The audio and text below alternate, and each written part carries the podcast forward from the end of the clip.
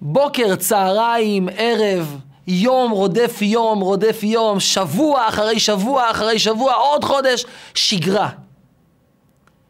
איך נראית השגרה שלך? איך נראית השגרה שלך? שגרה זה אולי אחד הדברים הכי סזיפיים, מייגעים, מתישים, אפורים, שגרתיים שיש. איך הופכים את השגרה למעניינת, למשמעותית? איך הופכים את השגרה ללא שגרתית, לשגרה מבורכת?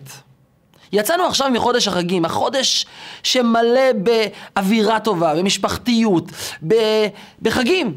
ונכנסנו לתוך חיי היום-יום, הפשוטים, השגרתיים, האפרוריים. הפער הזה בין החגים לבין השגרה הרגילה הוא לא פשוט. פתאום אנחנו רצים מהבנק לילדים, לזוגיות, לפה, לשם, הכל הופך להיות סחרחורת אחת גדולה.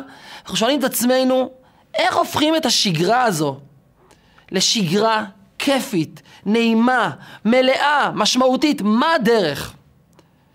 בואו נלך אלפי שנים אחורה. בזמן שהיה קיים בית המקדש.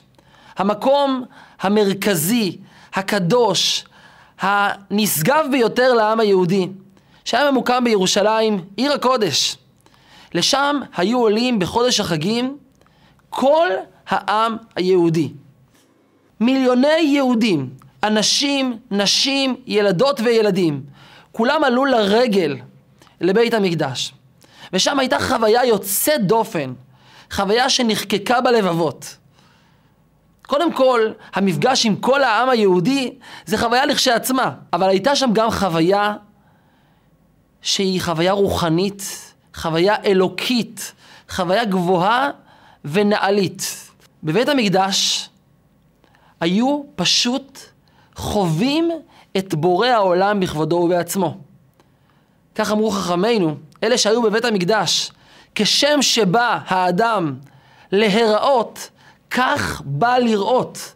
כל מי שהיה מגיע לבית המקדש לא היה רק זוכה להיראות על ידי הקדוש ברוך הוא, הוא היה גם זוכה לראות את הקדוש ברוך הוא. כמובן לא במובן הפיזי, אבל היו רואים שם, היו מרגישים שם, היו חווים שם חוויה אלוקית גבוהה מאוד מאוד. ואז מגיע הרגע שבו כולם חוזרים חזרה הביתה.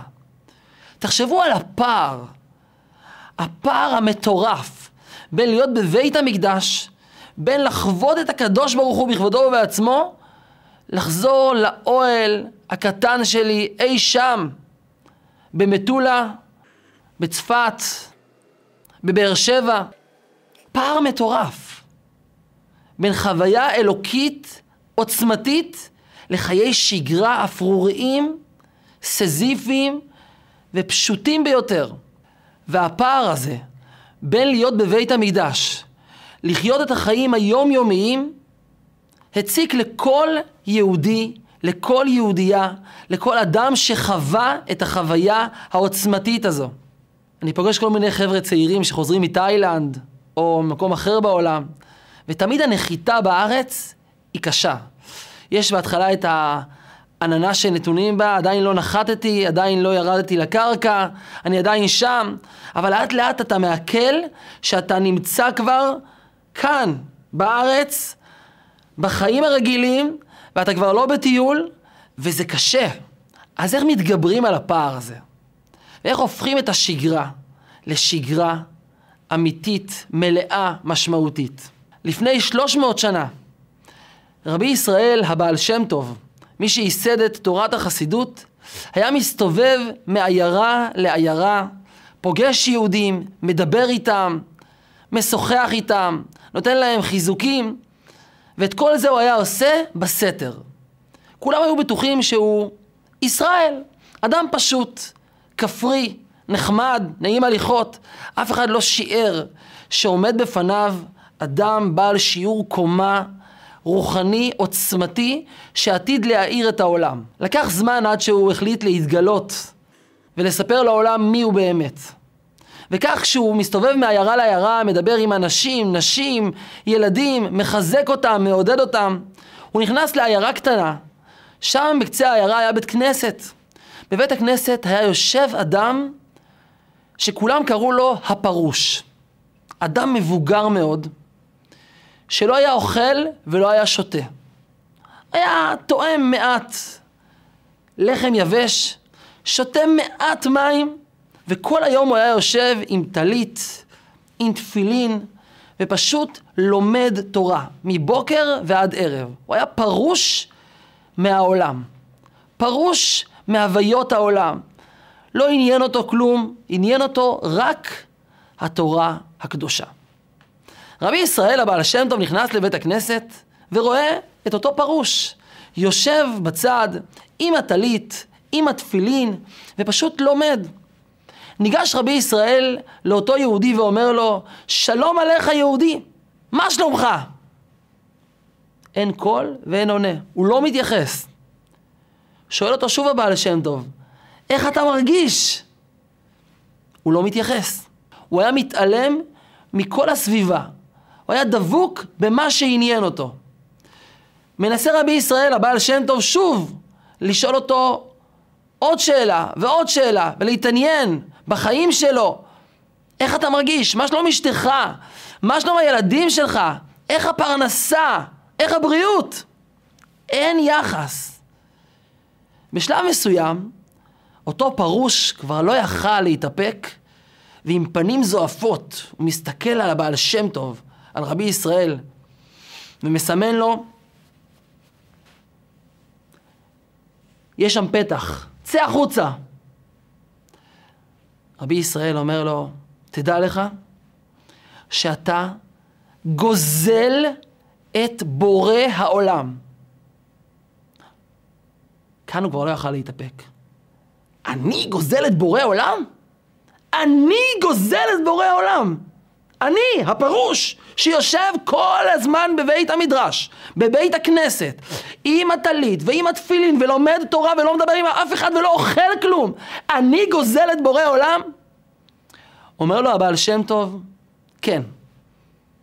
יש פסוק שאומר כך, ואתה קדוש יושב תהילות ישראל. אתה הקדוש ברוך הוא יושב תהילות ישראל. והסביר הבעל שם טוב מה משמעות הפסוק הזה. יושב, זה אומר מתפרנס, כמו שאומרים יושב טוב. אז על מה יושב הבורא? ממה מתפרנס הקדוש ברוך הוא? ואתה קדוש, אתה הקדוש ברוך הוא. ממה אתה מתפרנס? על מה אתה יושב?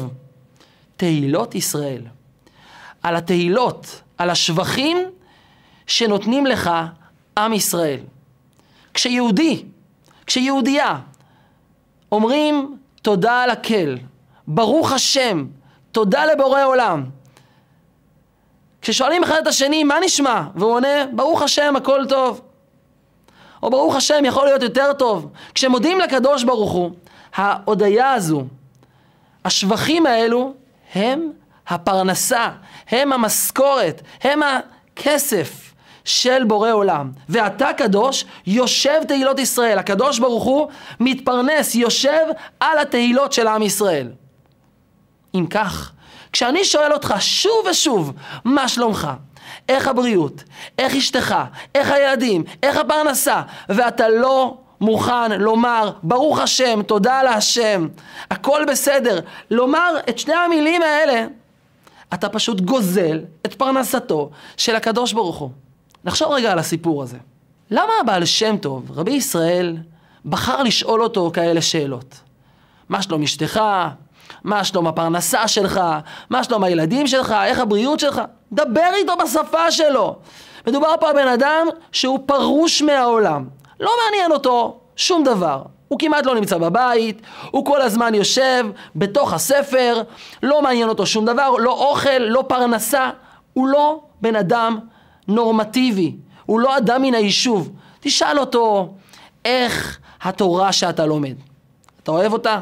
תשאל אותו איך החיים הרוחניים שלך. ואז כנראה שהוא יגיד לך, ברוך השם, אני נהנה ללמוד את התורה, ברוך השם, אני מתעלה ואני אדם רוחני מאוד. למה הבעל שם טוב מתעקש לשאול אותו מה שלום אשתך, מה שלום הילדים, מה שלום הזוגיות, מה שלום הפרנסה, מה שלום הבריאות? למה לדבר על דברים גשמיים, על דברים חומריים? תדבר איתו על דברים שמעניינים אותו. חברים, כאן טמון הסוד. כאן טמון הסוד של השגרה המבורכת. הקדוש ברוך הוא רוצה שנברך אותו דווקא, דווקא בדברים הגשמיים, האפורים, הפשוטים, הרגילים. הוא רוצה שנכיר אותו בפרנסה שלנו, בבריאות שלנו, בזוגיות שלנו, בחינוך של הילדים שלנו, בחיי היום-יום. כשאנחנו הולכים לבנק, כשאנחנו נכנסים לעבודה, כשאנחנו פוגשים חבר, שם אנחנו רוצים לומר תודה ולהתחבר עם בורא עולם. כשהיינו בבית המקדש, כשהיינו בחודש החגים, באטמוספירה הרוחנית הגבוהה, המחבקת, הנעלית הזו, הרבה יותר קל להיות מחוברים למעלה, להיות מחוברים למשהו גבוה, להגיד תודה השם, השם הוא האלוקים, השם מלך, השם מלך, השם ימלוך לעולם ועד, שמע ישראל אדוני אלוהינו אדוני אחד. אבל שזה יישאר בבית הכנסת, שזה יישאר בתוך החגים. ביום יום, עזוב אותך. תן לי לחיות את החיים כמו שהם. תן לי לנהל את השגרה כמו שהיא. ואז השגרה הופכת להיות אפרורית. הופכת להיות סזיפית, מייגעת, מעצבנת ושגרתית. אנחנו רוצים להפוך את השגרה שלנו לשגרה שמחוברת עם בורא עולם. להודות לקדוש ברוך הוא בדברים הקטנים. יש פסוק שאומר, אמצעך בחוץ. נראה לנו שלמצוא את הקדוש ברוך הוא אפשר רק בבית המקדש, בבית הכנסת, בתוך הסידור, בתוך החומש, בתוך המצווה, ממש לא. אמצעך בחוץ. מי שרוצה למצוא את הקדוש ברוך הוא, יכול למצוא אותו דווקא בחוץ, דווקא בעבודה היומיומית. בשגרה הפשוטה, דווקא בחיים הפשוטים בבית, דווקא בבישולים, דווקא ברגעים הקטנים עם הילדים, עם האישה, שם אפשר למצוא את הקדוש ברוך הוא. על החקלאים כתוב במשנה שהם מאמינים בחי העולמים וזורעים. חקלאי הוא אחד כזה שיודע שהוא תמיד צריך לפנות למעלה כדי לקבל את השפע.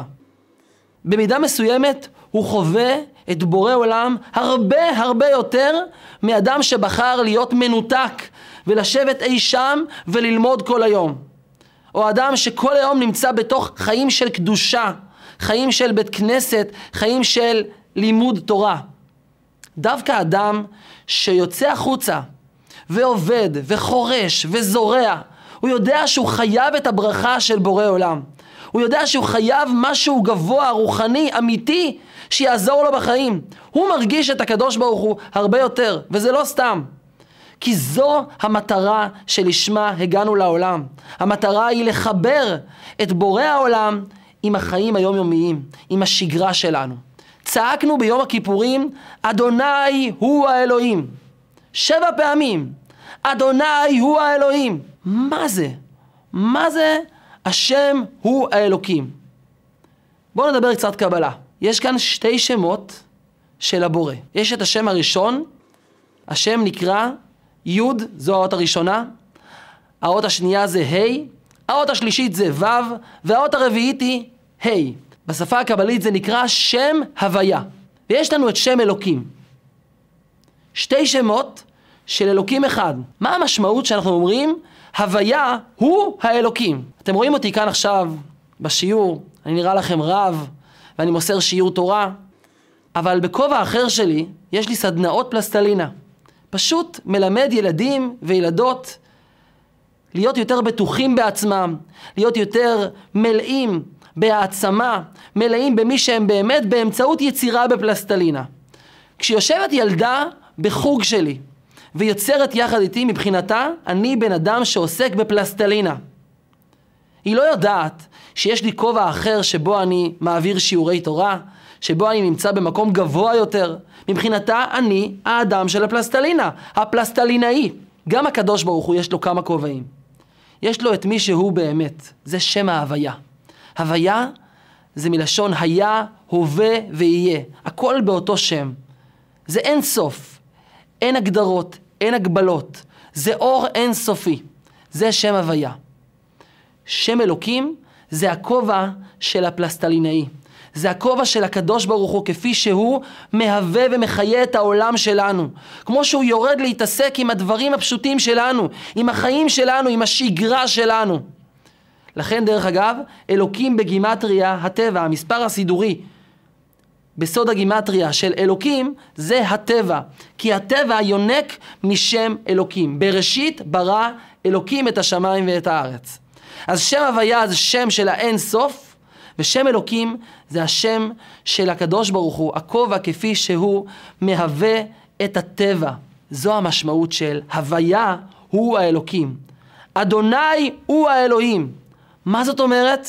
כשאנחנו מסתכלים סביבנו, והחיים נראים לנו שגרתיים, והעולם נראה לנו טבעי ורגיל, התפקיד שלנו זה לזהות בתוך העולם את הקדוש ברוך הוא כמו שהוא, את שם ההוויה, את האור אין סוף, לחבר את הקדוש ברוך הוא אל החיים שלנו, אל שם אלוקים, אל הטבע שלנו, אל שגרת היום יום שלנו. זו גם המשמעות של הפסוק שיהודים מסרו עליו את הנפש, שמע ישראל אדוני אלוהינו אדוני אחד.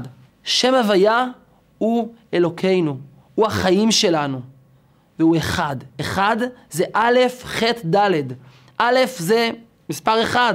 הקדוש ברוך הוא אחד, והוא נמצא גם בחטא וגם בדלת. חטא זה שבעה רקיעים בארץ. יש לנו את הארץ, ויש לנו מעל הארץ שבעה רקיעים, רקיע מעל רקיע. ויש לנו את הדלת, שזה ארבע רוחות השמיים, ארבעה צדדים של העולם.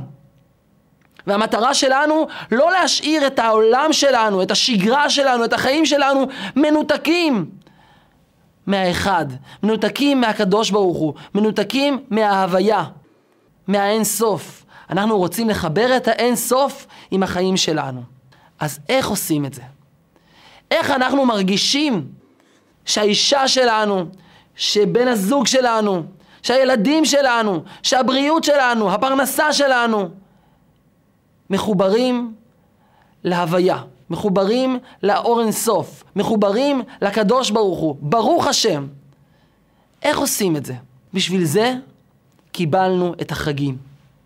בשביל זה קיבלנו רגעים של טעינה, רגעים של התענות ושאיבת אנרגיה להמשך היום. זו הסיבה שיש לנו את השבת. זו הסיבה שיש לנו את התפילה. זו הסיבה שיש לנו את קריאת התורה, את פרשת השבוע.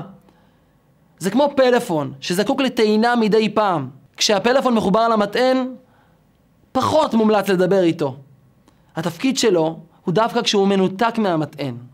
אנחנו רוצים לקבל אנרגיה, להיטען בחגים, להיטען בשבתות, להיטען מקריאת פרשת השבוע, להיטען מאיזה שיעור טוב, מתפילה, מאיזה ברכה, אבל אחר כך לקחת את הטעינה ולהמשיך לתקשר עם הקדוש ברוך הוא בחיי היום-יום, בשגרה. אז איך הופכים את השגרה למבורכת? איך הופכים את השגרה ללא שגרתית? מכניסים את הוויה באלוקים. מכניסים את הקדוש ברוך הוא בתוך העולם שלנו, בתוך השגרה שלנו, ומודים על כל דבר קטן, ואומרים תודה, ואומרים ברוך השם, תודה להשם, ויש כל כך הרבה על מה להודות. אז בואו ניקח לנו רגעי טעינה, עם תפילין, עם נרות שבת, עם שבת, עם פרשת שבוע, ונגלה שיש לי יום יום חג.